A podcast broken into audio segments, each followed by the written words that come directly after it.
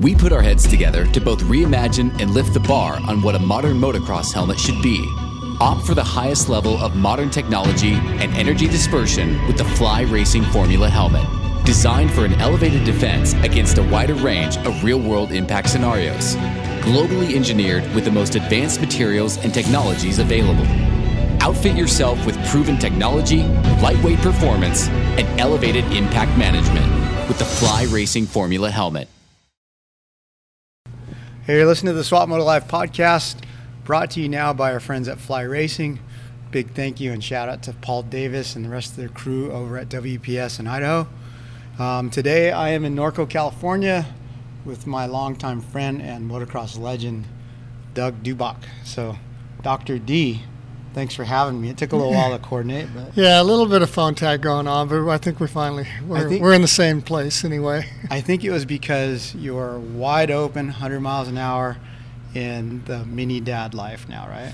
Or Yeah, I think that's one of one of the hats I wear. Um, I'm definitely a guy that's uh, takes on more than he can chew sometimes. But Oh. yeah, I mean between the kid racing and Dubach racing and you know the Japanese Training. guy that I've been training and living with me and traveling to the races with him. So you know it kind of fills the plate up pretty quick. Definitely. Yeah, I have to say so. Uh, you know, obviously, man, I've known you since I was a little kid coming around with Ross, right? But Yeah. But I was like, okay, well, I did do a little research, and so I Googled your name, right? Thinking a Wikipedia page would come up or something, but instead I found your about page on. Uh, Oh, on our website? yeah, on the Dr. D website, right? I have to say, that was the most entertaining and well written thing I've read in a long time. So, did you pen that completely yourself, or was I it- had help. was yeah, it work from Jody or something? I think it was pulled together from a few different sources and uh, kind of cleaned up and Yeah. yeah, No, just, it was- just- yeah. Honestly, it was it was beautifully written. I, I Oh. enjoyed it. oh, that's that's cool. Yeah, it's. I guess there's a lot to be told when you're, you know, 100 years old and been in the industry at least that long. So yeah, Well, okay, how old are you now? uh, I'll be actually my birthday is in just a few days, Okay. the 30th of June. So I'll be 56. Fifty six. Yeah, that's not old at all. Yeah, yeah, it's the new 30. Yeah, it is, right? Isn't it funny that we're in our fifties now and I'm still waiting to wake up and think like an adult. Like I still don't really. Uh, it likely won't happen I anytime mean, I feel like an old guy when I walk down the stairs for the first time of the day, but Yeah, I think we all do. but like mentally, I, I don't know. I guess I've just graduated into the dirty old man status, you know. Well, yeah, I, I think everybody kind of gets their toes in there every once in a while, but um, yeah, I, I it's funny because we have these same conversations with just people anywhere, everywhere, Yeah. on an airplane or a friend at the track, whatever, and it is kind of funny because when I was, I don't know, pick an age somewhere below 30 and Uh-huh. I looked at somebody 40 I thought man that guy's like one foot in the grave and Yeah, right. you know, well, what is he doing with his day? I mean, what, like barely get to work and then get home and flop on the couch? But I, I don't know. Yeah, one day I'll I'll grow up and you know stop doing a thousand things, racing RC cars, riding mountain bikes, Yeah. you know, traveling to races, going to Europe and racing still, and just Yeah. all the crazy stuff that I tend to kind of loop myself into. Yeah, I remember when uh, when my brother Rossi, he, when he he was all pumped because he turned 30 and he could race vet pro at, at Ascot. and I remember I was racing my stupid three wheeler, right? And I was like, dang, 30. I didn't even know you could still ride motorcycles when you're Yeah, that that's old. like the end, right? Yeah, Isn't that the beginning of the that, end? You know? Jesus. Yeah, I'm racing super senior. Or what do they call your class at Mammoth now? Uh, master. I think that all it's kind of an AMA thing because I remember going to Loretta's, whatever class I rode at first, but when I rode like the 40 class, it was something like senior, and I'm like, says man, I like get a discount at Sizzler. I Yeah, should yeah. I pull my my championship, you know, uh, Loretta. Uh, whatever those plates AMA, Yeah. should I bring that to Sizzler and see if I can get a discount could, because right? they, uh, yeah, it's a little bit insulting because I, I feel like we still get around there better than what you would picture a senior getting yeah, around right? the track. Yeah. I don't know. I'm like still like. I mean, uh, Fox Race was the exception, but like, I still do every jump at most of the tracks around here. I mean, at, my level, and it's like Yeah. funny because I remember when I was, uh, you know, my 20s. I'm just like, oh man, I hope someday I'm good enough to race vet intermediate. You know, and it's like, you know, because I didn't start riding a motorcycle, a proper motorcycle, until I was like maybe 19, I think. Yeah. Because I rode the chairs before Yeah, that. yeah.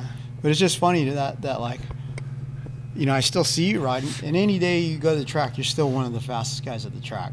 Yeah, You well, thank you. Yeah, I, you know, it's funny. My son and I were just having a, a conversation very similar the other day where, like, this year, I've been off with some stupid stuff. I broke my finger, I had a little knee setback and whatnot. And he's like, man, you know, it's so strange to go to the track with you not riding because, you know, it's, it's just abnormal. Ever since he could recognize a motorcycle and people riding them, you know, it's been me Yeah. at the track, then he and I at the track. So yeah, it's been a little bit of a strange year for me, but uh, yeah, it's all I'm, all my little stuff's healed up, so I've been All hit, right. hitting it as much as I can. Are you going to uh, race Loretta's this year? in No Loretta's for me. The boy will race, but uh, yeah, I'm I'll be kind of up to my shoulders in you know AMA racing with the Japanese rider, and then just you know it's tough. That's a commitment. If you want, I, I don't want to go there and just race. I, I go there to win. So I just.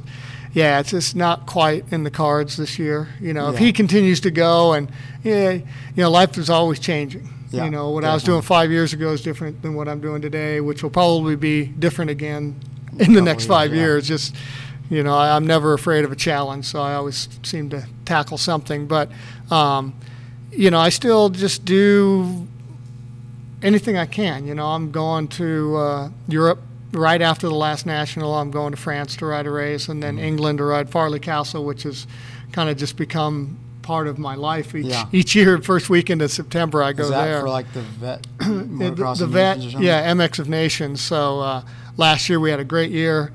Uh, we won everything basically. Uh-huh. You know, there's really never And, uh, Dowd and Brown. oh wow. So Yeah, we had a pretty heavy. Not to win, yeah, right? we had, well, you you know, Tedesco made the the twin shock really challenging because he didn't realize how difficult a husky. I don't know, 9,000, whatever. It seemed like we were all on a little bit different displacement, but um, how easy it stalled and how difficult it was to get started. So Yeah. it's it's Was old rule. You go, yeah, and you go into the paddock and there's no help. Yeah. So he goes in there and he's kicking around his gate, kicking around his gate, and he accidentally kicks it into gear. Blah, it stalls. Oh. So I'm looking over at him going, oh, oh, he's never going to get that started. So I'm just concentrating on my start. So, um, yeah, he, he gave away. Well, you can throw out one every time, and Yeah. in that group, you know, I was arguably the throwout, but I wasn't for two of the motos because we all told him, look, don't do that again, don't do that again.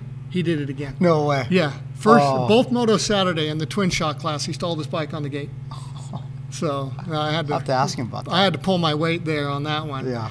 But then, uh, so anyway, yeah, great, great year last year. You know, we Uh-huh. won both. The fir- first team ever to be the same four guys, even competing in both classes, let alone win both, because it's Mm-hmm. a long weekend. You know, you got two moto Saturday, two moto Sunday for each class, so it ends up being four moto Saturday, four Sunday, and it's if anyone, you know, go and look at uh, the Vets MX of Nations, Des Nations. They still call Yeah. it properly, Des Yeah, Des. Nations. Go find some stuff on YouTube. It's it's really a great event. But the track, it's like Carlsbad. I mean, it's fast and choppy, and you know, a little tackier than Carlsbad Uh-huh. because there's always some rain in the forecast in Yeah. England. But uh, yeah, it's it's really a good time. But it'll wear you out, Nice. even though they're kind of short motos. It'll wear you out. All right, so I read, you know, when I was reading the, the about me thing that you wrote. So a couple of things stood on my head is like, you wrote that you went to the grocery store with your dad to go buy salad dressing and talked him into buying a taco mini bike instead. That was 1971. Mm-hmm. They sold mini bikes at the grocery store, or Well, was it it, was Gemco. Well, it was Gemco, Gemco, I remember which that store, was yeah. like early Walmart slash Costco. But yeah, Yeah. so we went to yeah get something for my mom, and just through conversation, we Uh-huh. ended up bringing home. And it wasn't a taco; it was a cat Oh, mini cat, bike. cat. I'm sorry. Yeah. Three horsepower cat mini bike. Quite, Lawnmower quite engine, the uh, yeah, quite the performance machine. But so, but my dad was in a wheelchair since before I was ever born. So really, our riding was up and down the street. Uh-huh, you know, uh-huh. trying to ditch in the garage when the cops showed up. But Yeah. yeah, we didn't. And once a year, we'd go out to my uncle's in Hesperia. That seemed like a three-day trip, but it was you know, from Anaheim where I grew up. It's only an hour and 10 minutes. But so we'd go out there and just tool around in the hills. So that was kind of my early experience. Nice. Okay, so then you saved all your money and you bought a YZ80. What about six years later? Yep. Yeah. Well, uh, actually, I had XR75. Okay. I think that was Christmas gift, and again, up and down the street, and, and my dad loved that because he's an old drag racer. So, I mean, that engine was apart more than it was together. He was Yeah. polishing or raising compression or degreeing a cam, or he was doing something to that. Yeah. But uh, yeah, it was still kind of up and down the street. A little bit of riding in the hills by my friend's house, which is now Orange and you know Orange Park Acres and all that. Mm-hmm. Yeah. We used to go out there, but uh, then yeah, it was a, a YZ80, Mm-hmm. and you know that whole thing was a kind of a, a, mystery disaster. I had, if anyone remembers, um, it was called Premier Yamaha. Now it's like Beach Sports Cycles, I think, on Beach Okay. Boulevard. Yeah, yeah. so somehow my brother convinced those guys to bring a bike out for me to race, and I'm like, no way, I don't want to race. I was scared to death. And Yeah. uh, long story short, that was the beginning. That was my very first race, and uh, you know, disaster.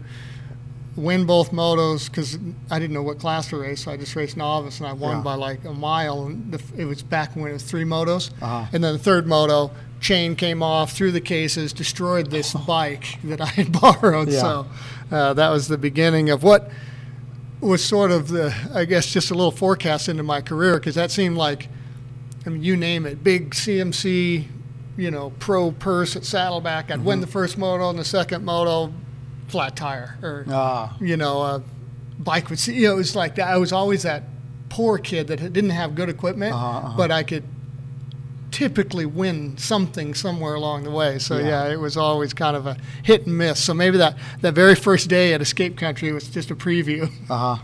Was was the some of the DNFs or bikes breaking and stuff?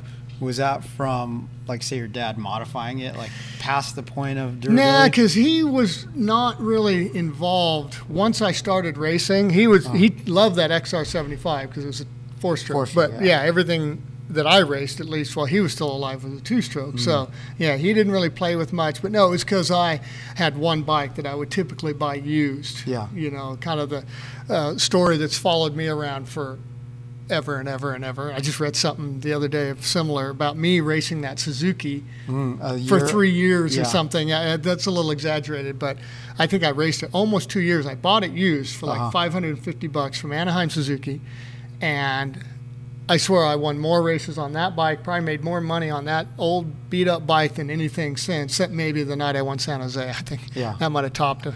You know, you, you can't win enough CMC races for thirty-seven dollars to you know Yeah. add up to winning a Supercross. But um, yeah, that was kind of the story of my life. Just always had kind of crummy equipment, and then I rode tons because I love to ride. So. Mm-hmm. Yeah, that was not a good match having one bike practice and race and Yeah. being a, a psycho motocross kid. I always used to hear stories from Rossi about he would like win a race or be winning a race and his bike would blow up, but it was always blamed on dad. You know, like my dad would like sand down the rod or something so that would rev faster and then the rod would the snap. rod would snap. you know? Yeah, no, I didn't.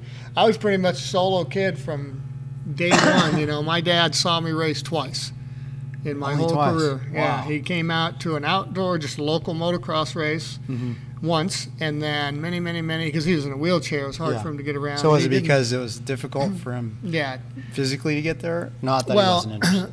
I I had not a big crash, but a scary enough crash that day, and Yeah. he couldn't get to me. That was what he said. Oh. Oh, I don't I don't want to go. I, I don't like that. But Yeah. And then many many many years later, my sisters uh, brought him to uh, Supercross. He watched me at Anaheim one year. That's cool. But uh, so yeah, I was that kid, you know, working on it all myself and going to the races by myself. Like my brother had a big influence in the beginning. Him and his buddy uh, Kenny Linderman, they're the ones that somewhat funded it, you know, because they had real jobs and uh, so they had some money. But yeah, so that, that was the beginning. Yeah. How, how does that sit with you now, thinking about like your dad didn't see you race a whole bunch? And does it bug you or is it? no, because I think, you know, everything you do in life shapes who you are. And, Yeah. you know, that when I see certain things happening or hears people talk about this or that, or, you know, then you're like, ah, you know, I kind of miss that part of my life. But, you know, I'm really enjoying racing with my kid. You Yeah. know, not to like make up for anything lost, but it was just. Uh, you know, I, I love going to the races. I love watching Yeah. everything, all his emotional roller coasters through the day, just everything that happens. I, I just think, you know, because I appreciated everything I did. You know, I was kind of thrown in there mm-hmm. because I, you know, my, my first trip to Europe was Eric Eaton got hurt, and I was just kind of a Yamaha support guy. I had some decent results, and all of a sudden, you know, I'm standing in line at the consulate in LA trying to get a passport in one day to go fill in for him Yeah. in Italy. You know, these things like that, you're, it's a crash course in, you know, just life. And Yeah. those were a lot of experiences that I think helped shape who I am today, you know, work ethic or, Yeah. you know, figuring stuff out. And, you know, my dad taught me tons in the garage. You know, he was a machinist. I could weld when I was like 10 years old. I, I knew the, you know, firing order of a small block Chevy when I was probably seven or eight. You know, I Uh-huh. just, that's just the life that I grew up in. Because Yeah. he was a drag racer guy or always had a, some hot rod car and they're working on it. Yeah, that's awesome. I like I like when I see you and Carter at the track because he's not like that. You know, some kids they get to a certain age and they think they know more than their parents, or their, or their parents aren't too cool anymore. Like I remember walking. I mean, this is not completely relatable, but like walking my daughter to school, and at a certain age, I just remember holding her hand, and as we got closer to school, you know, they open the fingers. They, wanna- like- they don't want to be seen holding hands with dad, it, it, like that. But I mean, you know, there was definitely a shithead kid stage where they just don't want to be around their dad or don't want to listen to their dad. But Yeah. Carter seems like he's fully into absorbing what you have to offer. Yeah, you know, I'm I'm pretty lucky. I think he's a, he's a really intelligent kid, which you know, good and bad. It may not be the best thing if he wants to be a, you know, the next Villopoto, but uh, I think it's it's just it's really rewarding for me because you know he's smart. He can work on his own bike. He can do so many things, and and uh, we just have a good time together. You know, I I'm you. It was funny. You wrote that piece. I've heard from a thousand people that they've read that piece, the anti mini dad. Yeah. but that's the way I treat it. And again, I'm not pushing for him to be the next superstar, and and I think he appreciates it because win, lose or draw, it's always a, a decent conversation driving home. Mm-hmm. You know, mm-hmm. oh, let's go get a sandwich, a, a burger, whatever it is, and and I learned a lot of that from all the sports I played with my two older daughters. Mm-hmm. They're only four years older than Carter, but yeah, my girls. Oh yeah, we lived in were- uh, soccer dad life together Yeah, for a while. yeah, yeah, all that club stuff. But um, so I, I think, you know, you learn a lot yourself about who you are in those situations. You know, Mm-hmm. they're the pitcher that you know walks the winning run home, or you know, Yeah, all that kind yeah. of stuff, and you know they're already just got a mountain of, of whatever on their shoulders and. And so, yeah, you don't need to be reminding them of uh, the problem that just happened or whatever. So I, I've tried to carry that in, and I've tried to just be that guy that'll, you know, tell you what I think. Yeah. And he listens half the time. I'd say 50%. He's probably better than most, but, um, you know, he definitely has his own character and his own spirit, and and uh, yeah, I, I enjoy every minute. Yeah. A, a little side note detour here. Like, did your did your daughters end up playing soccer beyond club? Yeah, one did, one didn't. Because my oldest daughter, she was kind of wafting back and forth between softball and soccer. So they were. She was very, very good pitcher, and uh, but they like half the kids, you know, they play every sport, and so she was club soccer, but also you know, really coming up playing serious in softball. So Yeah. she made the mistake of quitting one and going after the other. She quit softball and chased soccer mm-hmm. because her team made it to you know kind of nationals and did some, and then that team disbanded.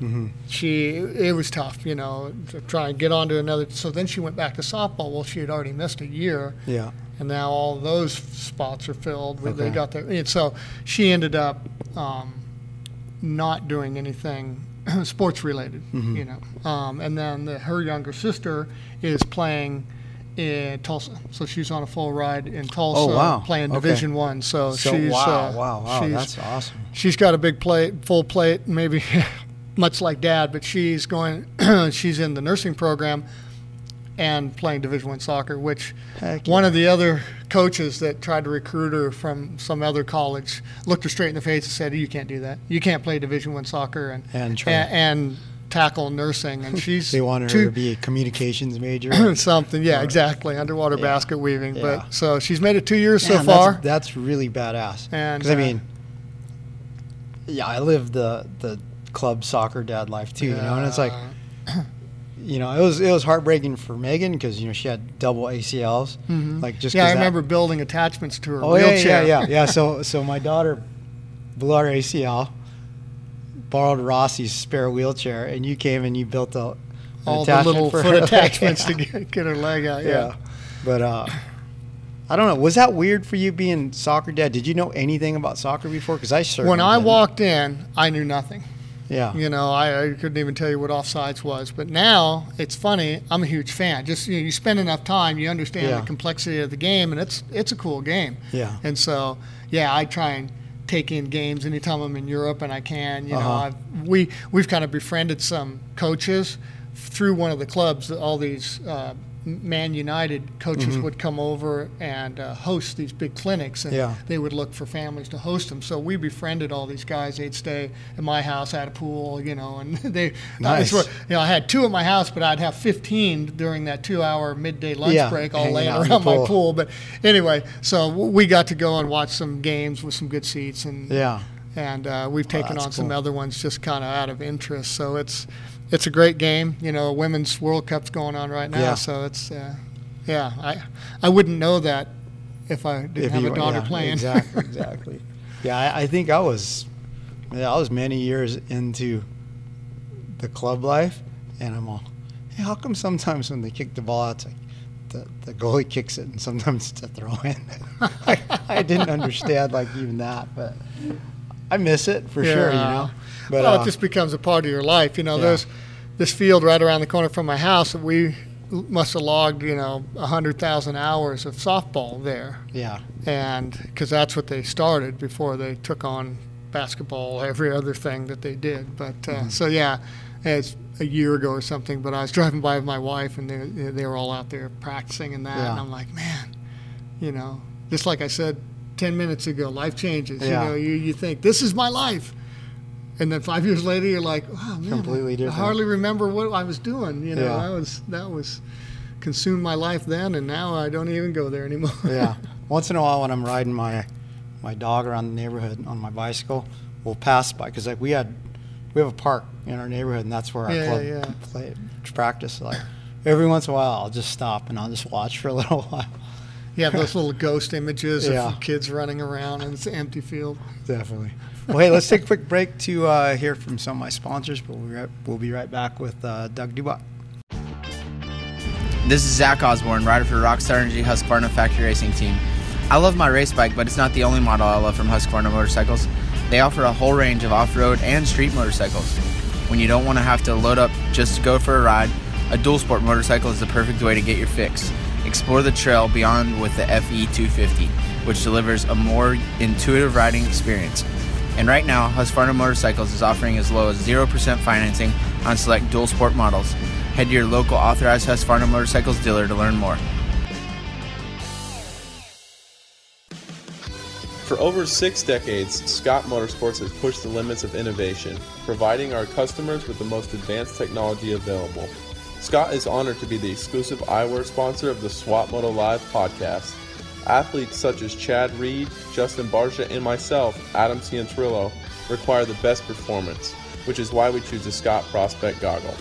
Recognized as the number one goggle in racing, Scott is proud to be made in the USA. Check out scott-sports.com to see their complete line of high-performance goggles. Hey, welcome back to the Swap Moto Live podcast presented by Fly Racing. Once again, I'm here with my friend Doug Dubach, and we were talking about soccer dad life. and That's what all these moto guys want to hear. Definitely.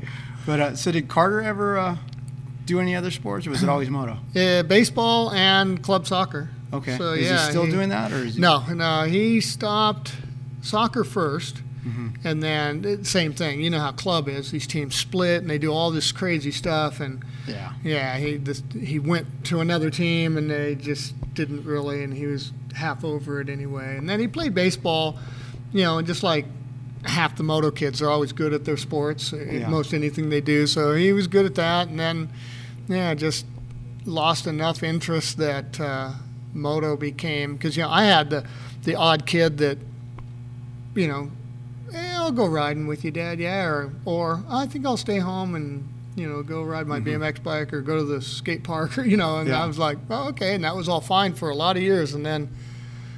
I don't know, about 12, 13, all of a sudden he decided he wanted to go racing. Yeah, that's So- cool. Um, hey, okay, switching subjects a little bit. Back to your racing career. Uh, my first memory of you was L.A. Supercross.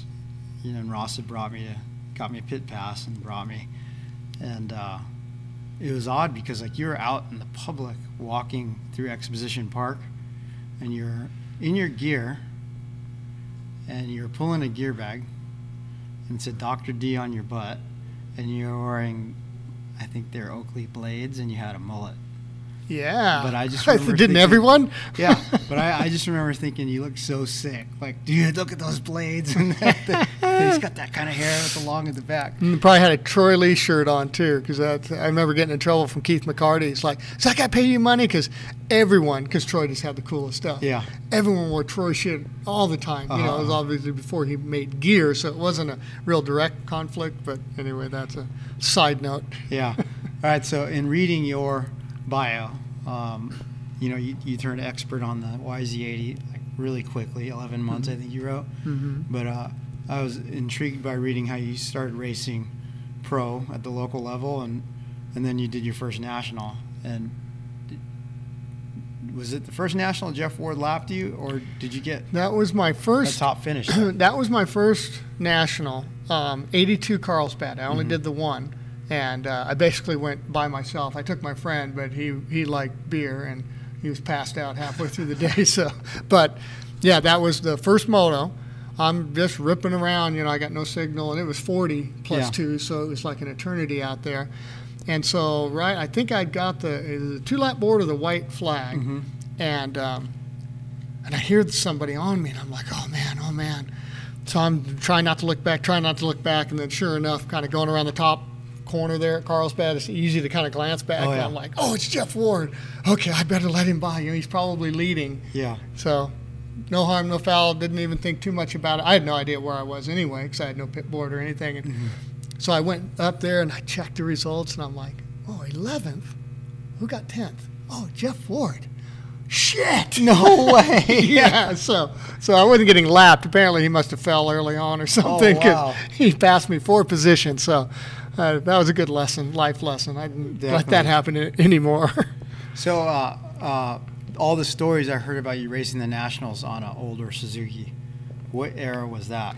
So that was so I tried that one in '82 or did that one in '82. Bike broke in second moto, just you Oh. know, just because it always does. Yeah. Um, so yeah, I didn't do anything in '83 because you know kind of job and this and that and you know trying to race locally and all that. Well, then in 1984, the blessing was I got laid off. They had this big cut through my this company I worked for, and uh, so the 40% of the staff got laid off. So I'm like, hmm, okay, what am I going to do? And Mike Byer, who, if anybody remembers, in that same year got third in the outdoor nationals, Number 125 99. class, number 99. Um, so we were like training buddies and we lived near each other. So he said, Hey, we're going to Gainesville for the first national. And I'm like, Oh, no, I don't think I can go. And he's like, Come on, just, you know, you can drive with us. And so I went to Gainesville for the opening round of the outdoor nationals 1984, again by myself. You know, I had no mm-hmm. mechanic. You Yeah. know, it was just Mike and his mechanic, Ted Cabral. And, and Ted goes, Oh, don't worry, you know, you guys probably won't be in the same heat race. And, you know, I can kind of help both of you and this and that. Sure enough, we're in the same heat race and we go 1 2. We battled the whole way. Oh, yeah? Mike won, I got Yeah. second. So then, first moto, he's like, Okay, yeah, don't worry, you know, you guys will probably be far. Sure enough, 20 minutes into the first moto, he and I are like battling with each other. And so that's what Ted's joke was. I just put the pit board out once. You guys can both Yeah, read it. yeah. so, uh, and then the long-standing joke, you know, this was like 40 years ago, because however, 84, 30 something years ago, um, was I had a chance to pass Mike on the last lap, and I didn't because I needed a ride home from Florida. Yeah. That was the joke. But uh, yeah, I got fifth in my first outdoor national just with a Okay, so now beater bike and uh, no mechanic. now in this day and age, if someone showed up at their first race and got fifth, they'd show up at the next race in, in a semi. Yeah, like little different. it was just different back then. just different back then, and you know there was certainly even more guys. You know, I mean, I remember going to I think it was Binghamton that year. Mhm. It was over 120 entries. The motos didn't start till two o'clock because they had so All many qualifiers. qualifiers in the morning.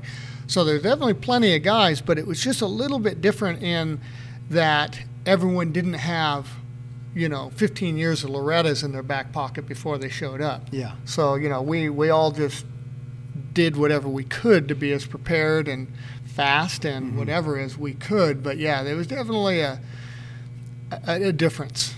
You know, there was the works bikes and the, those guys. You know, I think that year, O'Mara and Wardy went one two in every moto. You mm-hmm. know, so then it was like the battle for all the sort of B level teams, which I guess is kind of what there is now. yeah, You know, you got the Star Racing and and rock. you know, and, and Rock River, and you've got, you know, Troy Lee's, even though the kind of the factory effort, because that's what it was then. Like Mike Byer, Yeah. he was Yamaha's effort, even though he was still basically. Did they not have a, a factory team? no, they didn't. Uh, and none of, I mean, like Suzuki's factory, you know, they're all box vans, Rick Ryan and AJ Whiting and uh, I think Kehoe, you know, so I mean, they're, every company had their three or four guys, but it just was a little bit different. It wasn't um, works bikes, 'cause that was right in that transition of going away from works bikes. Mm-hmm. So I know like O'Mara and Wardy, those were full on works bikes, Yeah. but the Yamahas were production based, Suzuki's were Yeah, production because based. Yamaha did it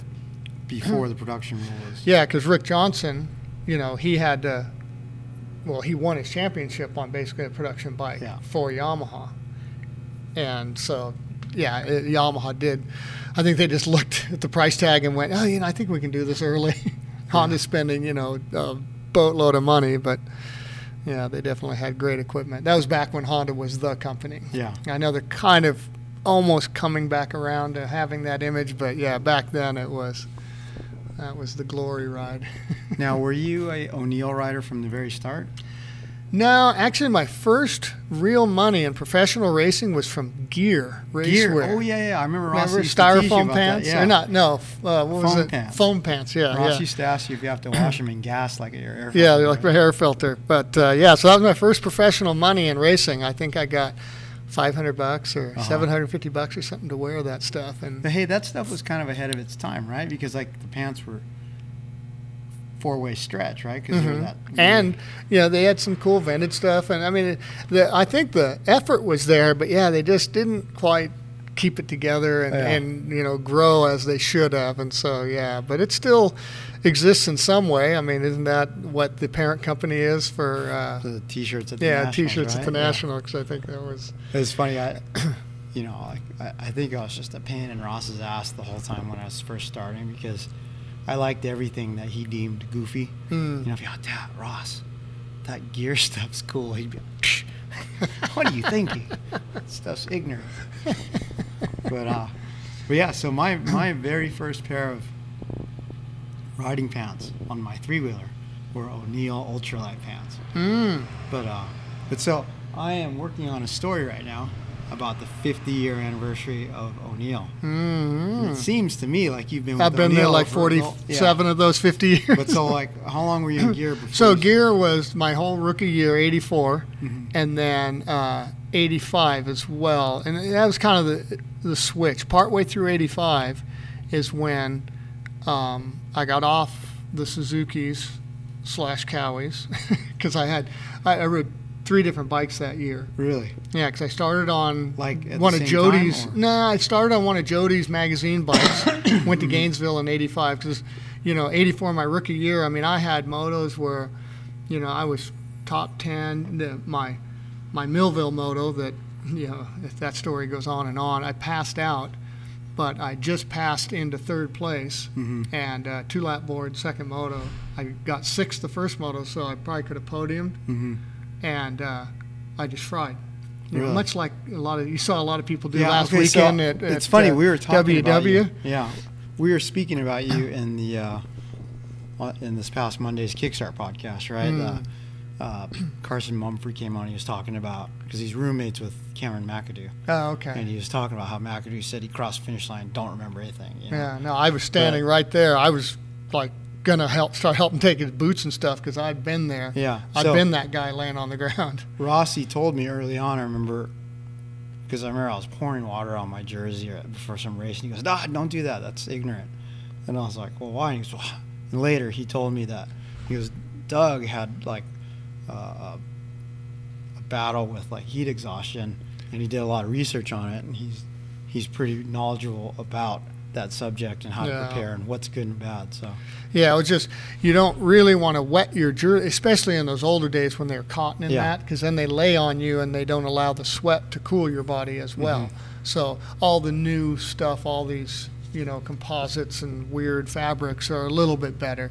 You know, you could pour a little water down your neck because you really what the goal is to get the core temperature down. You know, that's Yeah. why these guys got fans on them before they're putting their helmet on and don't Mm-hmm. put their helmet on the real late because you're just trying to keep that core temperature as low as you can yeah, because it's like a car boiling over. You know, once that core temperature hits so much, it's just releasing so much fluid to try Mm-hmm. and get it back down that you just you run into like a hole in the radiator. yeah, And then along with all those fluids escaping is you know all your minerals, everything, electrolytes. potassiums and you know everything. It's going out, so it's so hard to get back in. yeah. So uh, yeah, it's that's yeah. I, I was standing right there at the finish line because uh, Yusuke got his first AMA point, so I was so so pumped. Oh, nice. Kind of walking over there, and that guy's impervious to heat. Uh huh. It's just crazy. He's like Emig. Emig was that way. You know, that guy. You turn up the heat and humidity, and all of a sudden he's like a Doing- superstar. You know, where Yeah. just normal conditions that first year when he ended up winning the title. Mm-hmm. Yeah, he was just average, and then as soon as it got hot, Mm-hmm. he starts winning. So uh, yeah, he was definitely a guy that could just, however his, you know, genetics were, he could handle that heat, and that's kind of what this Japanese guy is, Yeah. uh, Yusuke Watanabe. But anyway, so I go over there to like congratulate him, and I see McAdoo come off because I think he was maybe tenth or something that first moto. I don't know, somewhere Mm-hmm. Yeah. around there, but. I just see him. He's like wobbling. I'm going, oh man, I know what he's going through. And then it would stop, boom, on the ground. And I'd kind of looked away for a minute to make sure that Yusuke was going to finish. I looked back, and yeah, he's on the ground, and they're trying to tear his boots off. And I'm like, oh, I'll just stand back. I don't want to go over there and get in the middle of that. But yeah, that was, yeah, too close to home for me. So your your experience then? You did you pass out on the track?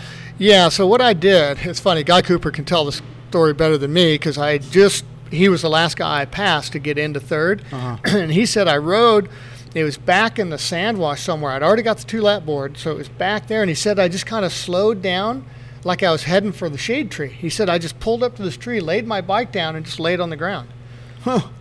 And so I woke up in the ambulance about it 30, 40 minutes later, just packed in ice. Yeah. And I thought, I didn't know what was going on. I thought I broke both my legs. I didn't know what was going Yeah, on. yeah. I wake up, I'm wiggling my toes, I'm moving my arm, I'm like, oh, wait, everything feels pretty good. Uh-huh. And then the nurse or whatever is like, oh, you're awake. Oh, good. So I guess I was out for a long time. So you don't just recover from that in a couple days, right? It's, No. you become No. more vulnerable to. You do become more vulnerable, and it's a tough thing when you cook that severely. It's tough to recover, you know, because I, you know, I paid the price. Guy Cooper and I were kind of battling for the rookie of the year that year for Yeah. round seventh, and uh, dropping that moto, getting no points there, and then there was two more rounds, Colorado and Washougal, Mm-hmm. and I was I had the energy of a small dog. I mean, I was Yeah. just I had no strength, no power. I just kind of cruised around and getting 15ths in those last four motos because I just like there was nothing I could do to recover, and because they were the next two weekends right in a row. yeah. So I don't know. It'd be interesting to see like a McAdoo and some of these other guys Yeah, that that- suffered last week, how they're gonna fare Yeah, definitely. this uh, this weekend at Southwick, and uh, you know, I know it's not supposed to be as hot, but I think it's still supposed to be pretty steamy. Mhm. You know, the the ranch was extra steamy, but you know, Southwick, I, I cooked there too. Two years later, I it was funny because Burnworth was the Yamaha guy Uh-huh. that year, and I was just a privateer kid riding out of the Innovation Sports box van. Yeah.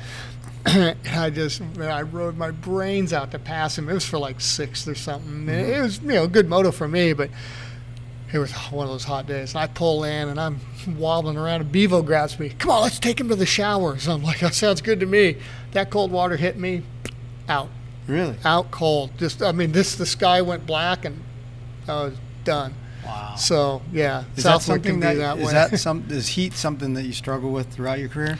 yeah, and I don't know if it was because of that First first time. time. You know, I, I will never know because that was my first year doing it, Yeah, and then yeah, every yeah. year after that, and I, yeah, eventually. So one other time at uh, Redbud, I finished the moto, everything was good, but I couldn't keep anything down. You know, because I started to get better at recognizing and Mm-hmm. Yeah. backing it off a little bit, but um, so yeah, that was the third time, and and then my my uh, final year on Yamaha in '93, Troy, Ohio.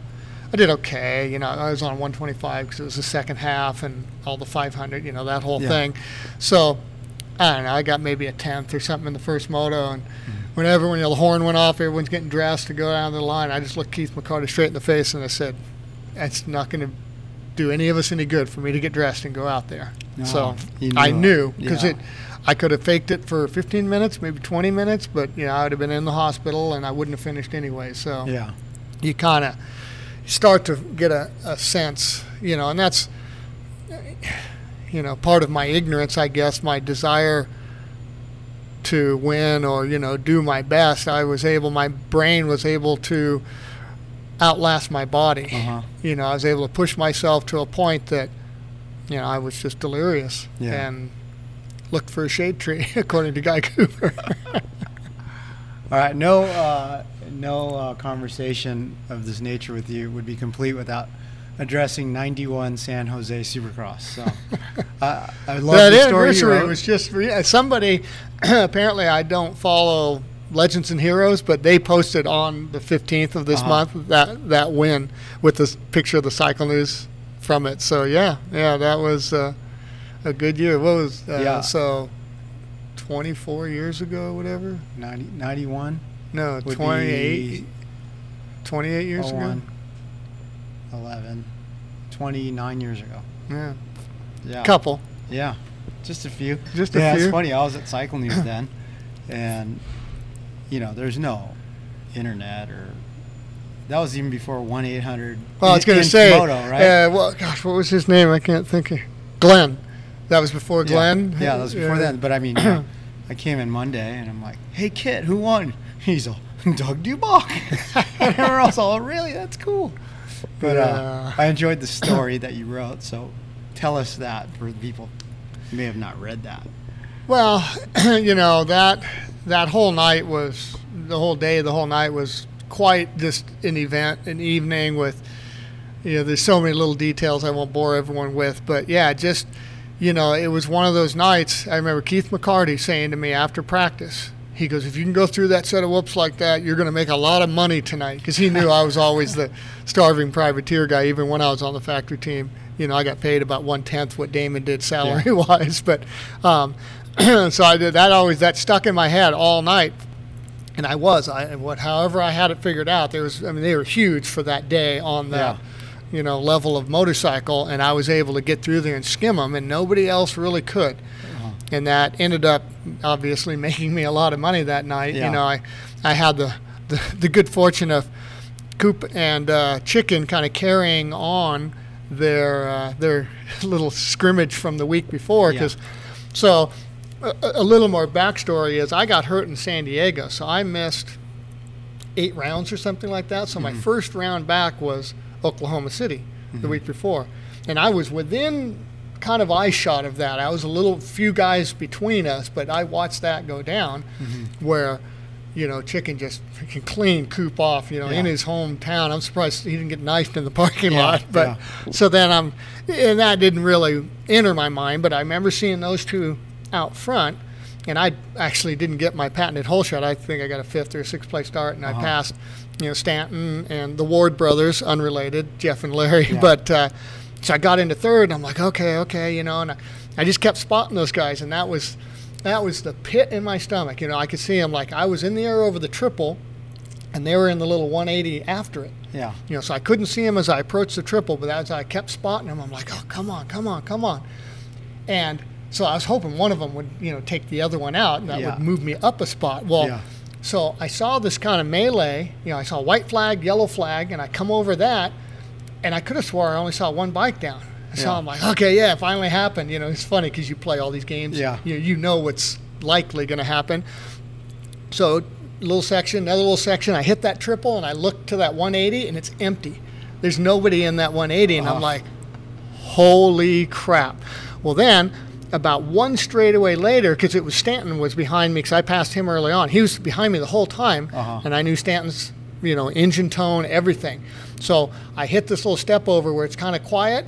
As soon as I land, I hear a whole different engine Yeah. and it was Damon. I knew Uh-huh. it was Damon, and I'm like, you know, and then you go back and watch the video. You know, he got stuck in the gate, and he passed every single guy on that Yeah. racetrack except me, thank God. But uh, so that whole thing was, so I come and you can see it. I, I actually have the cool video that uh, John R shot from the top of Uh-huh, the stadium. uh-huh. And you can just see, I think every last person in that stadium was on their feet, just going crazy because Damon runs Stanton nearly into the side of the under, part of the over under. Oh, yeah, yeah. And then, so I could hear over this next little section, a little double or step on something, triple. And I, I'm like, oh no. And so it was last lap. Yeah. I had to get through those whoops. Of course, it was my worst time through the whoop, Uh-huh. whoops because I'd done the math. It took me, I don't know, lap times about 50 seconds to go, wait, I'm leading. And I'm about, you know, 50 yards from the checkered flag, and I got Damon behind me. This is not the best situation to be in. So uh, I managed to keep him, you know, behind me, and that was obviously a, a great night. You know, I mean, you can play it out however you want, and oh, this guy went down, and you're lucky, or you know, whatever. But yeah, I don't know who who's the guy that says it all the time. Maybe Carmichael. You got to be in it to win it. You know, you, there's no one hands you anything. Yeah. And uh, so that was obviously a great night for me. And Emig won the 125 class, and Damon got second. So the the three of us did about as good as you could do Yeah, in a single Yamaha. night of racing for Yamaha. So, yeah, that was uh, that was that was pretty sweet. And I, I swear, to this day, Damon was happier that I won that race than I was. That's Uh, He was. I mean, he was. We went to some, you know, 20, probably Denny's or something at two in the morning. By Yeah. the time everything settled down, and he's calling his mom, which is probably four in the morning, Yeah. screaming in the phone that I won the race. So Yeah. yeah, that was pretty cool. You know, he and I, through all the years of, you know, he was just a pain in everybody's ass, mine included. But uh, I think we became good friends throughout that whole Yeah. thing. That's cool. Well, hey, let's take another quick break. Uh, we'll be back with more with Dr. D. Hey guys, Hunter Lawrence here. Lately I've been spending a whole lot of time at the mountain bike trails in the local area on my intense primer, and the thing's badass. For how good it is going up the hill, it's uh, amazing coming down the hill. It's uh, comfortable, nimble, and it doesn't feel uh, like you're going to go over the bars every five seconds. Uh, all their bikes in their lineup are awesome. So, yeah, you ready to get serious about training on a cross country bike or crushing lap times at your local trails, or if you want to go a bit further, longer and faster, they, they just brought out a new Tazer e-bike, which is, uh, yeah, everyone's given the double thumbs up on. So head down to your local Intense dealer or, or purchase uh, directly at intensecycles.com. Check it out, guys. All right, we're back with the Swap Moto Live podcast presented by Fly Racing with Doug Dubach. So we just talked about San Diego or San Jose Supercross. Um, how did the transition to test rider, R and D rider? It was, it was first it was factory test rider, right, for the team.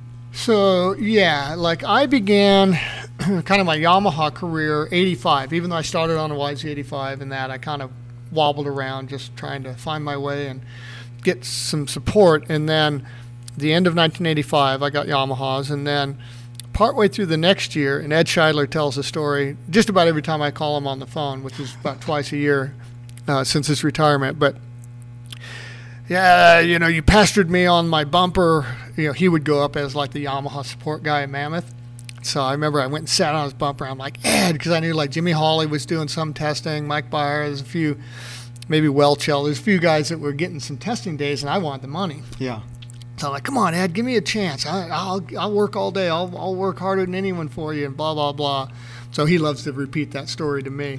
that was the best day of my life. You know, you helped me so much in my all my years there, and and blah blah. So so I started doing some testing for Scheidler, but right around that time, I started getting some parts through Yamaha, like the end of '86. I remember I rode a uh, one of those goofy Mickey Thompson races at Oh, LA Coliseum, Ultracross. Ultracross, with the, with the streamers on your back. and they gave me like not Brock's bike, but like some good forks and good suspension and good wheels and everything. And I was like, oh wow, this is like sick. And Steve Butler had just started working for me, and uh, so anyways, it was we had I like felt like, oh, this is cool. And then I had some good input back, like John R. Well, how'd you like it, and this and that. And so just it sort of spawned from there where I was able to communicate well. And I don't know if just because I grew Yeah. up in that atmosphere, you know, with everything mechanical around me, being from a drag racing family and all that, but I understood the mechanics of how things worked. And so it just opened a lot of doors. And so they almost started right around the same time. So I was doing a bunch of work for Ed, and then I became John R.'s little guinea pig, you know, because John R. would, you know, he would change, uh, you know, one little shim. Okay, go try that. Yeah, yeah. And we would be, you know, sun up to sundown at that old Deanza Supercross track, Mm-hmm. just burning laps because I would do it. You know, most of the other guys would show up about the same time. They'd all be gone by noon, Mm-hmm. and I'd still be there till the sun went down. And so I became John R.'s like go-to guy, which really helped open doors for me to become, you know, fully supported by the factory because I just I got along with everyone, and I think Yeah. I was, you know, aside of my racing abilities, just my, you know, my willingness to work and, uh, you know, testing abilities really kind of helped me along the way. So, yeah, and that they used to always give me a hard time. Oh, you know, you're a whore. You know, you work both sides of the hallway because testing was on one side and racing was on the other. But no, it was. I mean, just what a great, you know, opportunity to have, just to be able to be that involved with all sides of it. Because I I got to do all the production testing, so I got to ride every color, every bike, everything, and then I got to do the racing side. So that was it was just really cool for me. And then, you know, as years went by, and and then that when the YZ400 came, you know, I was in like perfect position for that. I was Yeah, like the yeah. lead test rider at that point, so I got involved in that thing from the very first day almost. And uh, yeah, That- the rest is history, I guess, as they Did, say. did you have to? Uh, did you have to like learn how a four-stroke motocross bike should work? I mean, because like they weren't prevalent at all. I mean, yeah, Uh, yeah. If someone was racing a four-stroke, it was for the four-stroke nationals, and they were building up an XR or something. You know? Yeah, yeah, yeah. Um, yeah, it's funny because when I first heard of that project, the first thing, or I, I couldn't get it out of my brain. Spud Walters on an XR400, popping and farting and, and looking. It just looks so heavy to ride, and it just looks so bad. I'm like, really? That's what Yamaha wants to build? I'm like, Yeah. no. But arguably the first time we got it, and of course, you know, it was like lobbing softballs in. We took it to Carlsbad on a dry, slippery day. Yeah. So the thing was magical. We're like, well, this thing's really good.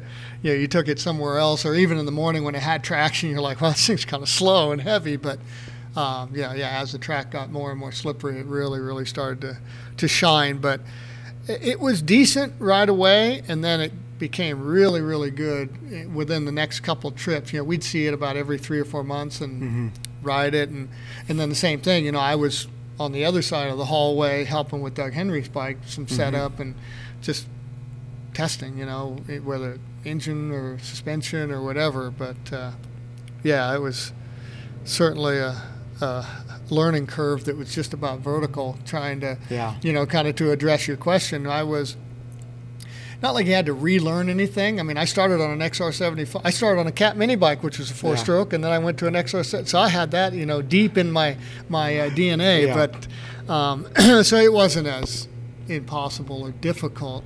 But you know, Supercross really became the difficult thing because of the engine braking. You know, I mean, they've long since overcome all that. But I Isn't remember. it funny to think now about the early days of four-stroke and all the things he did to like the slipper clutches and all that, Mhm. And just think about how good they are now. Like, yeah, yeah. Like, there's not a bad stock bike now. I know, I know. But I, I have like really fond memories of the YZ400F. Like, uh, was it a 400F for two years? Two years, yeah. Two years, okay, 98, so like- 99. Then 2000 was the 426. Yeah. Okay, because like as soon as we went to 426, I didn't like it anymore. Like to me, it was like too violent. Too fast. yeah, but like the 400 was so cool.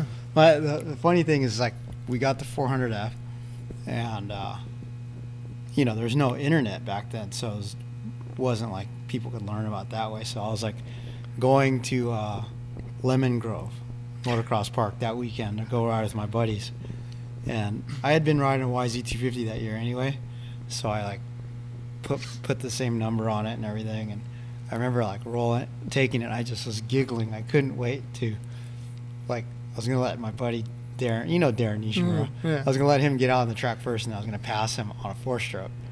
And it was just, I had it all planned out in my head, you know. Like, I, I, I didn't start my bike up until he went out and rode and all that. But that bike was awesome, man. Yeah, it was very, very good. I Yeah. mean, from right out of the crate, you know, a little heavy, a little this, a little that. I mean, hard to start if you didn't know the, the drill. Mm-hmm. But uh, yeah, it was really impressive how good that bike was first year. Just Yeah. f- from where it began, because like Henry's factory bike was t- too much copy of a two-stroke geometry, everything. 'cause Nobody knew, but Mm-hmm. Yeah. you know, as it evolved into the production bike and started moving things around, foot peg location, and you know, just weight distribution, and man, we we got that bike early on, very very good. yeah, Except I- the starting, of course. yeah. Oh God, I remember that compression Well, release. and the funny thing is, it was so simple. But if you knew, but no, Yeah. and none of the dealers must have listened to the service guys that tried to train them. Because Yeah. I remember going to a Golden State at uh, what was the the Fly Factory? Was it Rainbow or you know out there Oh, in Hemet? oh, uh, there was just flies everywhere. competition park. Yeah, Comp Park. That's Yeah. it. and so I'm riding like regular pro and vet pro and um, on that bike that day, and I remember just it was cold. It was probably 40 degrees in the morning, and these guys come over to my truck sweating. I can't get this thing started, and I'm like, I'd walk over there. Fire it up first Yeah, kick, and they're yeah. like ready to punch me, and I'm like, Yeah. no, it's really, it's not that hard. And then go, I had to walk up and down the pro start gate and start like three other bikes beside Really? mine. Yeah. Oh, that's awesome. And then I just went and beat them all anyway. But Nice. Hey, so that just, uh, I don't know why, but it reminded me, I've got a segment brought to us by Bell Helmets, the Bell Helmets bench racing session. oh, uh-oh. Okay, so. do we have to get up so- on the bench now, or can no, we stay no, in these we can still stay here. So for this, though, let's address Yusuke Watanabe, right? So Mm-hmm. Doug is, is for many years now, right? Several years, helped uh, this kid Yusuke Watanabe from Japan, and he went on to win the uh, IA2, which is the 250 National Championship in Japan in 2017, I Yep. believe, right? And his bonus clause was to come race in the U.S. if if he won the title. So he came in 18 and under your wing, and he ended up on 3D Racing, yeah, yeah. The first year it was Yeah. 3D racing. and he's with Rock River Cycle Trader this year. Yeah, right? yeah. Rock River Cycle Trader. So, uh, h- how did you become involved with Yusuke? And uh, So it was kind of a funny sort of uh, series of events because yeah, I dabble with some motocross schools, just friends asking and whatnot, and it's kind of still almost the same way. Um, but I was in Japan testing and sat in this final meeting. Well, that subject came up in that meeting, and at that point they had uh, Travis Preston, you know, kind of earmarked for that job. Well, then uh, on the train back out to the airport to Narita, I was talking to Butler, and I said, "Oh, that'd be kind of cool to be involved in something like that. You know, I'd like doing that stuff." And just sort of that was it. So then, about a month later, some things had changed. It was kind of Travis. I think he was things were just changing for him, and um, he couldn't do it full, like you know, house him and drive him to the track. And he just wanted to like meet the guy at the track and train him. Well, it Yeah. was, they needed a lot more than that. So, mm-hmm. you know, it's funny. So, kind of this commitment to Travis stayed, but they asked me, "Hey, can you do this part of it?" And I said, mm-hmm. "Oh yeah, sure." So we kind of dual trained him. You know, he'd train with him a couple days of the Yeah. week and me a couple days of the week, and then just Travis ended up going to work for Yamaha full time, so that kind of took him out of the picture. And this was just winter training, you know, two months in the winter time.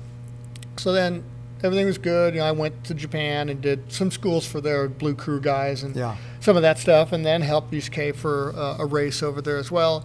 So that went on a couple years, and I would always go to Japan, do schools for all their Blue Crew guys, and then help Yusuke while I was there. And, and uh, yeah, he just started getting better and better and better. And then in 17, he won the championship, and so it was kind of a, a, loose handshake agreement that he Yeah. could do. Because I told him they take this big six week break, six seven week break in the summer, send him over. I'll take him to a couple nationals. That'll be the best thing for him. No, no, no, no, no, no. And then, oh, if he can win the title, we'll let him come. Yeah. So then all of a sudden it's like, yeah, you know, don't let him get his feet wet. Just throw him in the deep end. So you know, here he's seeing all these tracks for the first time. Yeah. And, you know, meeting up with 40 very fast guys all at the same time. So yeah, that was last year was quite a big learning curve for him mm-hmm. because the way they lay it out, and you know, I don't have all the answers to make it better, but just the current situation is take Yusuke Watanabe, Japanese guy, did not grow up around here, doesn't know any of these tracks. He has to Man. learn it in 20 minutes. No, no, has to learn it in like four and a half minutes because Yeah, your yeah. first your first practice is typically the fastest. Yes. Rarely is the second one faster because Yeah. the track gets speed up. So you got two free laps because it's 15 minutes, but the first five are not on time. Mm-hmm. So then the green flag comes out about your third lap out there, and then you've got about three more laps before the checkered flag comes out. So in those three laps, you got two free ones. Yeah. You Yeah. got to know, say, Unadilla, what's on the backside of these freestyle ramps into the abyss, you Yeah, know, and just yeah. and you got to, you know, become a local in those two laps and know which angle to hit it, get it Mm-hmm. scrubbed, get it down where it's wet, where you know, I mean, you talk about sensory overload, so um, is that Should that generator? Yeah, it's just a compressor. It'll turn off in a moment. It gives you that real, you know, In industrial shop feel. Yeah. Um, but so yeah, I just I just felt so bad for him the whole year. You know, he got a couple press days, you know, and uh, so those help. But still, he's going to all these tracks totally blind, Yeah. getting two free laps, and okay, now lay the heater down. You know, by the way, there's a whole bunch of other guys that are, you know, pretty close to your level that have ridden here about a thousand times. Yeah. So good luck. So is it going better for him this year? Yeah. Because he's ridden the tracks. Yeah, and you know he had an injury that he missed a couple races in the middle. So uh, Tennessee, which is not on the schedule, so that's not a big deal. But Southwick this weekend, and uh, also Redbud. He went and he watched, but he still hasn't you know put a Yeah. knobby on either of those two tracks. So, you know, the, but he's a little more relaxed. You know, Yeah. he was starstruck, puckered. I mean, you name it, they they all fit because that was a a big culture shock to go from your you know your little world that you've lived in excelled in grew Mm-hmm. up in and you know you've mastered to this whole nother universe of Oh just yeah. I mean, dude. I mean, we've both been to them. The J- Japanese nationals are kind of like a big weekend at the Transworld Series, right? yeah yeah It's, it's a, oh, And I mean, can't there's some I good- Transworld. Swap. yeah swap yeah that other thing that's ancient Yeah. um but you know and nothing against any of the riders or the effort or the factories or any of that but it's just a different Yeah. scene you know the tracks are all a bit smaller and you know they run all the amateurs everything it is it's like a big it's like an old golden state but you know much smaller because old golden states were Mm-hmm. Yeah. even gnarlier than the Yeah, nationals yeah, back right? in the day but Hey, yeah. does Yusuke watch like GoPro videos from the previous year to, to get a? that's what we we've done that from the very beginning. You know, Yeah. that's my kids all about that. You know, he goes Yeah. and finds things when he's got to go to Utah and ride some Loretta qualifier or something. You know, he's Mm, all into that it. stuff, and Yeah. so it that's actually a really good tool because you can get. I mean, that's what we did for the WW Ranch. You know, arguably nobody had really been there, so we. And uh, my kid knows how to find all that stuff. So yeah, he pulled up all these. Oh, this guy's pretty fast, you know, at the regional or the what- you know, whatever. And so we got a bunch of stuff. So I, I have to imagine it helped Yusuke immensely to know what's on the backside of that hill or the backside of this hill. And Definitely. but yeah, it's So he scored his first national point in Florida. yes, yeah. He was in twentieth, and then on the last lap, his teammate decided to chuck it away, so he actually got nineteenth. So he got Nice. Double the points in just one mistake by his teammate. But you know, it's that is such a difficult class. I think this year is even tougher than last. Yeah. And it's funny at Hangtown, we went to this autograph thing they do over at a mall, and they had this poster board. And I mm-hmm. took a picture of it, and I didn't show it to Yusuke, but I talked about it with Carter. I'm like, look at that. you, you list the Geico guys, the Star guys, the Troy Lee guys, the PC guys, the Husky guys. You know, and all of a sudden you got 24 pretty Yeah. seriously supported guys. Mm-hmm. Not to mention some of these super fast privateer guys that are jumping mm-hmm. in there and are, you know, have done it before. And just all, all of a sudden, you got 30 guys that are very, very fast. It can get points, and they do. I mean, you look at some of these other three digit guys, they're Yeah. sneaking in with an 18th here and a 20th there. And so, I mean, there is like some very, very serious, I think, it, arguably five deeper than it was last year. Mm-hmm. And so I'm happy to see that he's actually in a very similar, you know, numerically finishes than he was last year, Yeah. which means to me, yeah, he is actually getting more relaxed and able to ride closer to his full potential. So Yeah. it's How difficult was it him living at your house when he barely spoke any English? Was That a lot first of, uh, year- iPhone stuff? Like a little bit. You know, he tried really hard, and the first year was difficult. But uh, he worked really hard when he went back home. Because when he came back second year, it was much better. Yeah.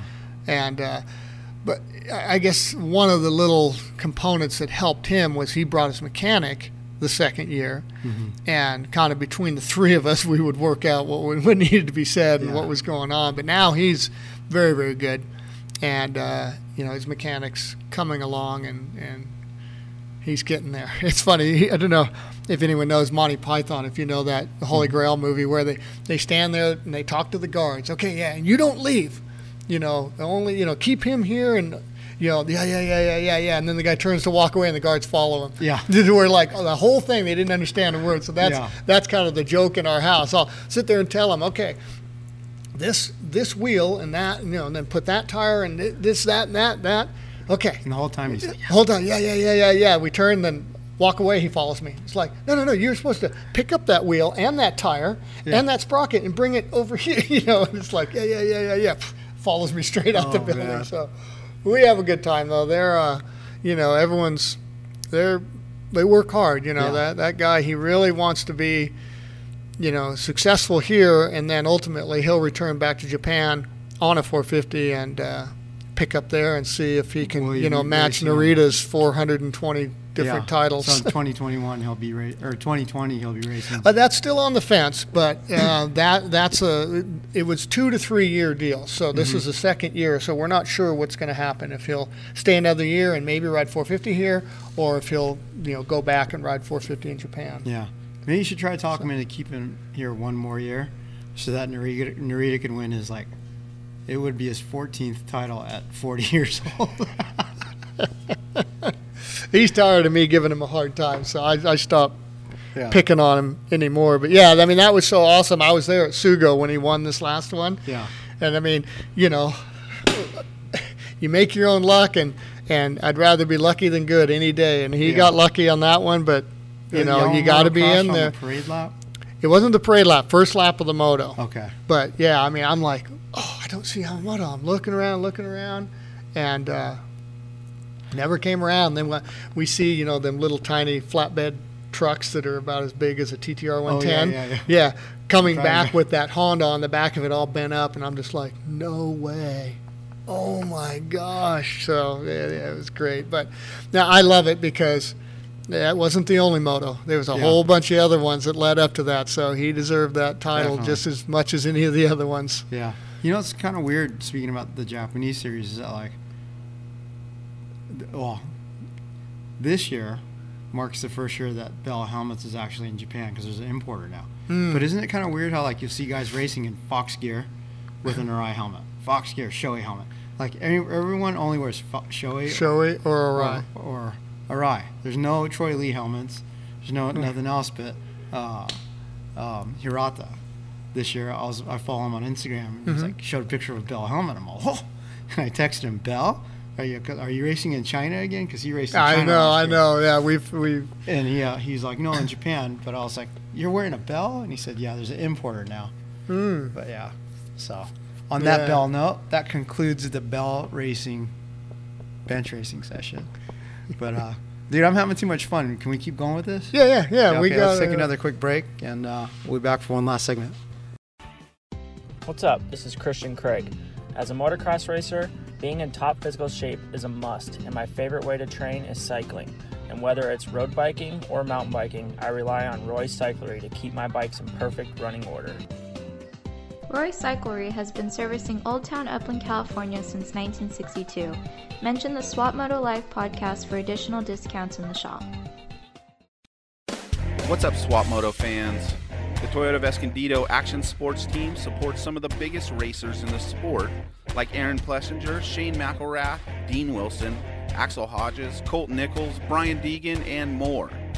With over two decades of supporting racers, we've become known as the place to buy a Toyota truck in Southern California. Toyota Escondido is a proud sponsor of the Swap Moto live show, and all you have to do to get the best deal on a quality Toyota truck is mention the show and tell them you want the Action Sports Special. Check us out online at toyotaescondido.com for more. Hey, welcome back to the Swap Moto Live podcast presented by Fly Racing. Still here in Norco with Doug Dubach. Still here. The this guy just won't shut yet. up. All right, so DRD, Dr. D, Dubach Racing Development, exhaust. Uh, you had a unique insight to uh, what made the uh, YZFs work, and then you launched your own company and Mhm. branched out into everything else. And it was kind of weird when f- the four-stroke revolution came out. It seemed like so many four-stroke pipe companies showed up, right? Like, is like, is it harder to make a two-stroke pipe because there was only Bills, Pro Circuit, FMF, and like no lean, say, right? And then some strange little Yeah, companies. but then- DSP or yeah, yeah, but then other- like four strokes came out, and then you had like Thunder Alley and big uh, Thunder Alley. Yeah, it's funny you say Thunder Alley because that brings a whole nother little story to mind. That little Saddleback Two or whatever they called that place. Yeah, So apparently, I, I didn't even realize it. I, this guy was riding around. His pipe was so loud. I was just like, "Oh my gosh, what is that thing?" So I, I went over. He was parked five spots down from me. I went over and I looked at it. I'm like, "Oh my gosh!" You know, it looks like guy made it in his garage. Yeah. You know, I didn't say anything to him. I just kind of walked away. And then somebody told me this was like very early social media stuff. yeah, And somebody said, "Oh yeah, on yeah, what would have been MySpace or something?" Yeah, yeah. yeah. This guy that owns Thunder Alley was saying because my company was just, you know, in its infancy then, and Oh, he's saying that you were know, checking like- it out. Yeah, like the the owner of Dubach Racing himself came over to, you know, try and catch a glimpse of our advanced, you know, technologies and blah Yeah. blah blah. And I was just trying to see if that thing like it broke off Yeah. because it was so If there loud. packing in it at all. if there was any packing in it, but so it's funny you say Thunder Alley, but kind of to answer your question, I think you know two-stroke technology. It's a little bit of black magic, you know, Mm-hmm. and then you you factor in that you got to buy all these stamps, so you got to kind of make sure it's right before you go and spend the money stamping Mm-hmm. Yeah. it and all that. It was just enough that it wasn't something for everyone. yeah, Well, so then long come a four-stroke. All you got to do is know a guy that has a tube bender, and uh, go pay you know a couple thousand bucks for some tooling at the local extrusion place. You know, hit up Wesley at Procom for some stampings, and you're a four-stroke specialist. yeah, You know, so it was all just so easy to do. And most of those guys were very, very bad at it in the beginning. And that's, you know, the, the story behind me is I was involved with a lot of different people at that time. You know, I was Yeah. racing for White Brothers and I was still helping Mitch back Mm-hmm. when Mitch told me that four strokes will never be a race bike. Those, saying, those are just trail bikes. Um, but so you know, it's just everybody was in a really weird place with that stuff. You know, like White Brothers, they just had big megaphone stuff because you know they really didn't know much, Yeah. and so yeah, I was came home one day complaining because I had spent all week testing with the White Brothers, Mhm. and then we go to the Phoenix Supercross when it was at the college. What was that stadium? oh, Sun Devils. Yeah, I think Sun Devils. But and they put on this thing right off of their, you know, inventory, some weird pipe, and I'm Uh-huh. like, uh, we tested all week. What's going on here? Yeah, Well, no, it has to have you know those little those discs. discs in it, and it's got to be the megaphone with discs. And I'm like, Yeah. yeah, we pretty much ruled that out. You know, like on Tuesday, don't Yeah. ever put that on the bike again. So I was venting, and you know, it's like, oh, these people, they just, you know, there was such a big disconnect because I'd been a factory guy for years and Mm-hmm. a factory tester and all that, and I just knew how critical that setup was. That you know, it's got to be good on the racetrack kind of a approach. Yeah. And then these guys are, hey, as long as it's got a cool sticker on it, you know, that Yeah. that's all. You know, put it in a good box and put our name really big on the side of it. You know, those are the important things. So Yeah.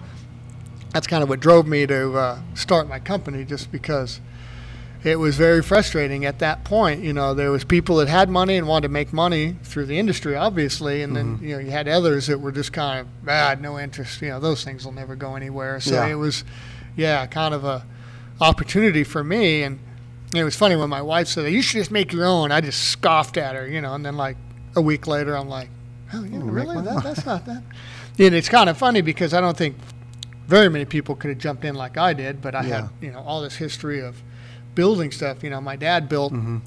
half the characters in Disneyland that would reach around and grab something. All those mechanical characters. That's what mm-hmm. my dad did. Mm. So you know, I watched him build all that stuff and help weld some of it together, and you know, Yeah. little electric motors and hydraulics and all the stuff that moved all. So I think I was maybe in the right place and with the right you know, experience, life experience to tackle something like that. And so uh, on we went. That was 19 years ago. Yeah.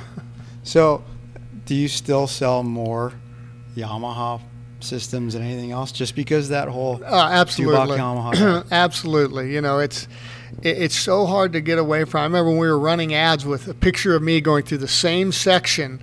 And I was, you know, we just did the exact same photo, but I was on a KTM, I was on a Honda, I was on, you know, we did all the bikes lined up. That Yeah. ad didn't help at all. yeah. You know, I sold literally 10 to 1 Yamaha over any of the other Uh-huh. cars. And it's just the way it is. And, you know, I, I guess I should be flattered that people identify with me and kind of understand my history and how Mm-hmm. long I've been at this and, you know, what brought me here sitting next to you talking that, you know, that that's why they trust, you know, and Mm-hmm. Yeah. it's, eh, you know, and, and we've won so many pipe shootouts with all the other colors as well, but people just always, you know, Yeah. migrate back to that. He's a true It's blue guy. ju- just like Mitch probably sells Kawi pipes. yep, and Way 10 to yep, 1 over ten to else. one exactly. So Yeah. that's just the way it is. I think one of the uh, one of the advantages that you have is that you ride all your stuff that you're making, and every DRD pipe I've ever used has been awesome because it's practical power per se. Yeah, Like it's power that's easy to go fast with. It's not just that big hit, you know. Like there, there's one pipe company we know that just like, always has a big hit. Yeah. And it's like, yeah, it's great on the dyno, but it's not on the track. yeah. So, like, well, you- usually that big hit is recovering from some bad spot. Yeah, that's yeah, what yeah, the yeah. big hit is. Yeah, but I mean, that's always been your mo, correct? Like, like, Well, you know, it's funny. Mark Porter, who uh, just recently retired from Yamaha, but he's a super smart guy. You know, he'd been around everywhere, seen it all, and he told me one day, like early on when I was playing with this stuff and just my company was maybe only a year old, he goes, first you got to try and make something as good as stock. yeah, Then, because everyone's, you know, just parts you make it all with, everything's just a little bit different. He mm-hmm. goes, so, you know, if you can match stock with all your different piece, pieces, you know, your offset of your end tip and just everything, mm-hmm. You know, wall thickness and steps, everything you do, then perform it from there. And that always stuck with me because so many times, and you see it, you know, you put something on, you're like, man, that thing's horrible. Like the stock mm-hmm. one's way better. Yeah. Because I think what people do is they just they throw it away. I, that thing can't possibly be any good, and then they just I'm gonna, you know, this core, this, you know, and, and then they they do all the things that this. You know they've marketed, or Yeah. you know, and this, or they have. I'm going to make a thousand of these mufflers, and we're going to somehow make that fit on this. But you know, all Yeah. that kind of mentality, and, and and clearly that's the way you make money. But you know, I'm the dumb guy that still wants to get out there and just spend hours and hours and hours at this track and that track and, you know, ride them all and then finally, okay, I'm happy. You know, Mm-hmm. everyone else has had it out. You know, there's some companies that they get the bike and it's in a box three days later and it never even made it to the racetrack. Yeah. They just, you know, threw it on the dyno squirted some chain lube on there, so the number went up, and, uh, and it's in a box and off and going. But um, yeah, I'm hard headed. You know, I, I I don't know if it's because my actual name's on it or it's just from my DNA of being a testing guy. You know, Mm-hmm. where you're you're just splitting hairs all day long and having to, you know, make sure at the end of the day you can look those engineers in the eye, and they've got that trust in you that you're not just guessing Yeah. or just trying to tell them what they want to hear or whatever. And you know, that was I think what continued you know, opening all the doors for me. You know, 35 mm-hmm. years as a test rider. That's a probably a record that not too many people will, will ever match. But that is what needs to be done. You know, you can't Yeah. just goof around. Oh yeah, I get to ride, and I, you know, they pay me some money and all that, and I'll just kind of fill out this form. You know, Yeah. it, it means a lot to those guys. So you better make sure you're doing a good job. Definitely. I think, uh, well, wasn't it last year I called you and I was like, Doug, dude, this pipe on the YZ450F stock is good. I, it's hard to beat, huh? And you're like, well, I've got a slip on that works like a little bit better. But I mean, you didn't blow smoke up my butt. Oh yeah, my, I got a full system that's blah blah blah. I mean, you acknowledged See, how and- great the stock was. and that I'm the worst sales guy in, Yeah. in my company because uh, I I am too you know just painfully honest with people Yeah. at the track. Hey, you know how's yours compared to the stalker? And I'll tell them straight up yeah, because I don't want to lie to them because Yeah. then when they go and buy it and then if they're very intelligent and they actually do any sort of testing back and forth, they'll go, well that guy was full of crap. yeah, But uh, yeah, no, I'm this as honest as the day is long in that manner, and that's what I told you. I said, well, I haven't made a full system better yet, but yeah. just because of their, you know, wall thickness, different, you know, metric size versus Mm-hmm. American size, just all the little subtle things I could not improve or even match their head pipe, mid pipe. But Wow. my slip on's good. yeah. Yeah, I, I, I like it, but again, it's it's just a little better than stock. Yeah. Now, what about the whole, you know, the Yamaha? You can change the power band with the app, like the mapping and stuff. Mm-hmm. Does that kind of even further make it tough for for exhaust guys? I think so. I- Because, I like- think. Like, if you wanted more top, you could get on your phone and order more top. right? I'll just order it up Yeah. like a pizza, right? Yeah. Well, you know, and it's not that simple because yeah, you can change it. You, know, you can change ignition, you can change fuel, and all that, and it will change performances in certain you know areas and all that.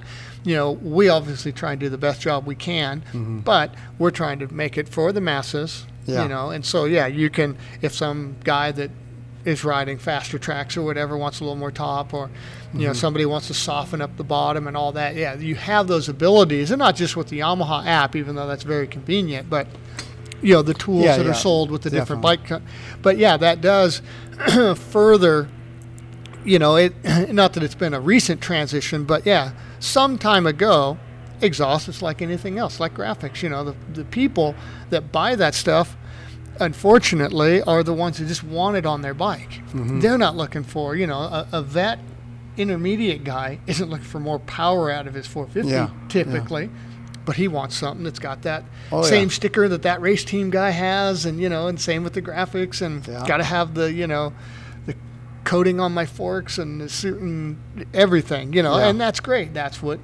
you know makes everything you know if the if the harley industry didn't have the aftermarket there would be no harley industry you know so i mean everyone wants to customize and that's that's great. You know, Yeah. we can all make some money along the way, and that's why I say I'm probably my own worst enemy because I'm so fixed on the performance side Mm-hmm. of it that I take three times longer to get it out, and you know, it's just it's yeah. I need to just forget about all that stuff and just put a really cool sticker on it. Yeah. you know, this uh, past weekend at Vet Weekend at Mammoth, uh, you know, Pat Foster, he's racing our YZ450F. And he says, so many people are like, hey, Swap Moto Live can't afford to get you a pipe. And he's like, oh, no, no, it's, I like the stock pipe. I don't want a pipe. yeah, I, I didn't want to detune it, especially up here. You need all the power Yeah. you can get. yeah. So, uh, funny. you know, like we, we talked about before we started recording, but yeah, um, Tim Tucker, Vet Moto 26. yeah, Oh, he he rants and raves about his DRD pipe on his KX450. See, that's So- not a blue one, and he's Huh? Yeah. that's not a blue one. He's a happy customer. He, So Tim's you- a great guy. Yeah, You spent some time riding. so I think he, I don't know if he had bought the pipe or the bike with a pipe on it or something. I know No, he, he had at pipe. least one other one, mm-hmm. and he, I can't remember what his reason was initially, but I just said, hey, I. I was just finishing up with all the testing and that. And I said, look, I got one just sitting in a box. You know, always when I'm done with the, you know, kind of this is the one. I always keep that one just in case there's any changes down the road. I always want that original one. It's Yeah. I, I learned that from Yamaha testing. Yeah. You always keep the the master. and so I said, I'll bring it out one day, you know, and just uh, you throw it on. Let me know because he was complaining something. Oh, I think the stock one's better here or there or whatever than whatever he had. And so I gave it to him, and he was just like lit up that day. Yeah. like, wow, this thing's like everything I wanted, you know, because yeah, that KX was it had its own little character flaws, you know, Yeah. really good bike, but yeah, I just I was able to kind of level out the the low and make it real linear Mm-hmm. and, and controllable, and still had plenty of juice there on after. So he was he was very happy. Mm-hmm. yeah, that's cool. So uh, I remember one of the products you made that made a huge difference for me. That had nothing to do with exhaust was the the radiator lowering kit. hmm Do you still produce those for current bikes, or is it like getting increasingly difficult with chassis? It is. It is getting. You know, we still have it. Like the Yamaha, thankfully, is that kit has, will go on for a lot of years. But Mm-hmm. yeah, some of the bikes, you know, like the Honda, is very difficult. It becomes so cumbersome of a kit Yeah. that it becomes like there's no profit in it. You know, especially I got to lean on machinist Yeah. my machinist guy to do it and he's like okay how many of those you want you know you, you're going to make me jump through all these hoops make all these vices and write all these programs to make all these pieces and you want 20 you Yeah, know yeah. because in the heyday you know i'd order them 100 200 at a time Mm-hmm. but you know just just the way you know people are just like we talked about more fluff you know Yeah. i'd rather have graphics than a radiator lowering kit Yeah. you know if i'm going to spend a 100 bucks i'm gonna, i want something that people can see as i'm going down the highway in the back of my pickup truck so you know those things still exist you know we don't move the engine around in the yamaha as much as we used to you know Uh-huh. it really helped the 10 to 13 and then you know, kind of you know 14 to 16 finally like 17 18 19 got pretty good Mm-hmm. some guys still order it because they just want that increased uh, weight on the front wheel Yeah, you know because yeah. they're just that kind of guy they look for that extra traction but you know so yeah, just like all products you know they have their life and uh, some you know come and some go just like the hot start do you remember that you Mm-hmm. Yeah. you go like hey i'm gonna light you up i think we were at day in the dirt or something up at somewhere and, Well- and you you go like oh i'm gonna throw that up on yeah, something you know i'm, Uh-huh. I'm social media dumb so but uh, i certainly sold a lot of them i don't know if i have you to thank but those hot starts back Yeah. in the day the early Yeah. 400 and all that man talk about like hundreds and hundreds a month Uh-huh. and and then it comes and then it goes just Hey, testing wise, what is the goofiest product you ever tested or tried and like liked, and then now look back and think like, like for, for me, you know what what Do you remember when they used to shove foam in the gas tank Mhm, to prevent sloshing and stuff? I put that stuff in my bike, and I swore it felt like it made me like ride 10 little bit seconds a lap faster Oh no, I, but I just felt better. You know, I Mhm. felt like I controlled the bike better, and. And then it deteriorated and got in the and got in the pet cock and everything and messed everything up. But looking Uh, back now, I think about that and. I go, "That's goofy." I can't believe I like bought into that, or I thought that was so well, there's a there's a handful of things that I can't talk about because they, they haven't made production and they may or may not ever. So Ah. there are some things like that that I could share, but then you know I'd have to kill you and everybody at the other end listening. So, um, but I've definitely seen a lot of stuff come and go. You know, it's uh, one of the things that's it's just a weird little uh, component in my brain. You know, everyone thinks hydraulic clutch is so magical, mm-hmm. but I, for me, I, I don't like a hydraulic clutch. There's some mm-hmm. good ones out there, yeah, and I think they're okay. But to me, I am I, I want to feel. I want that direct connection to the rear wheel, Yeah. and that cable and lever provide that really finite sensation Yeah. that fluid and a plunger just don't provide. So that's something I remember. I can't recall what year it was. Maybe the 18 450 when it kind of had you know, change and it was Mm-hmm. all new and all that. And I remember my son pointed it out because he's same thing. He's tested now, you know, the 65 and 80. He's Yeah, done a yeah. lot of testing and you know, forming his own opinions. And we kind of feel the same way. It's like, yeah, I just don't have that same feel with hydraulic as I do. I was like, one guy said it, and then like 20 guys jumped on it. Well, it doesn't have a hydraulic clutch, so it can't be any good. Like the whole bike was shot because it didn't have a hydraulic clutch. And so I thought that was kind of funny. But, you know, there's so many little things. You know, like the hot start we mentioned, my product had been out maybe three or four years now, and I remember mm-hmm. going to Japan and seeing a dead copy of my hot start on a bike. But for some reason, the lawyers didn't want it on the throttle side, which is where it made sense, and so it, it never made production. Ah, okay. Because to me, I put it over there to get the guy's hand off the Off the throttle, throttle, so yeah. he's not over there doing the two-stroke pump. Totally, totally. Yeah, you know, you're talking about hydraulic clutches. It's like I, I'm not positive I like it better on the Kawi. yeah, Like, like I actually changed. I changed clutch basket and everything to Rekluse uh, torque drive. Mhm. But prior to that, I smoked through my clutches like I think I did three inside of two months, maybe. Mhm. And I was just like, "What's going on with this?" And it's because that the one on the Kawi is so easy. yeah. If you ride with your finger on a clutch, you're kind of You're slipping dragging a little it a little. bit Yeah, you're the time. slipping a little bit. So I was just smoking all these clutches and stuff. So I went to this other system and it was better. But Yeah, that's you know, it- I think especially some of the early hydraulic stuff. You know, when guys would hang on it and then they they wouldn't allow it to replenish. Yeah. You know, then the thing would just tighten up and just cook the clutch because Yeah. they were just hanging on it, and so you know every that system has got to circulate. yeah, And so I know they've made a lot of changes and kind of got past that problem. But yeah, I I can recall when Ed Scheidler we had some stuff. This was a long time ago, so Yamaha's looked at it and. I'm not an active test rider at this moment, so don't believe anything I say anymore. Okay. Tra- Travis Preston and those boys are doing a good job over there. But uh, so I mean, the 21 could come out with a hydraulic clutch, and I'll just look like an idiot.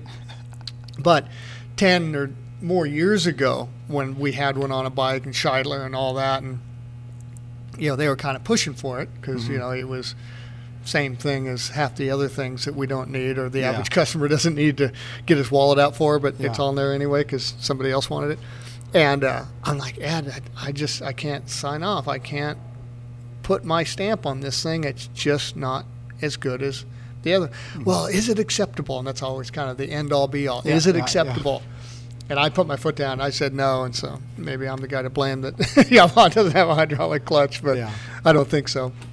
Um, so th- just some of those things where you go, wow, you know, I may have actually had some influence right there. oh come on. but yeah. uh, yeah, it's it's all been just super fun and a, a big educational experience all those years Mm-hmm.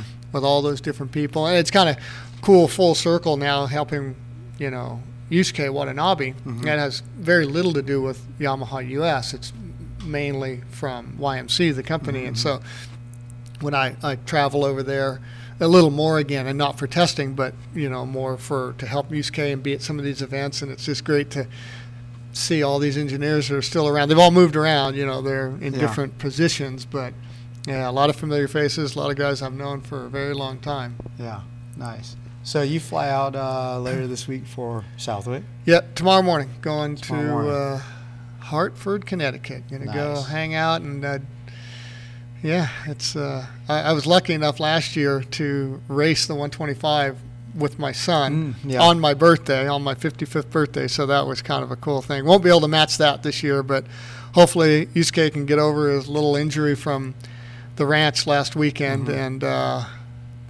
get through, get some good motos, and uh, enjoy Southwick. He missed it last year from his practice crash at Milestone, but Mm-hmm. we'll see. Nice.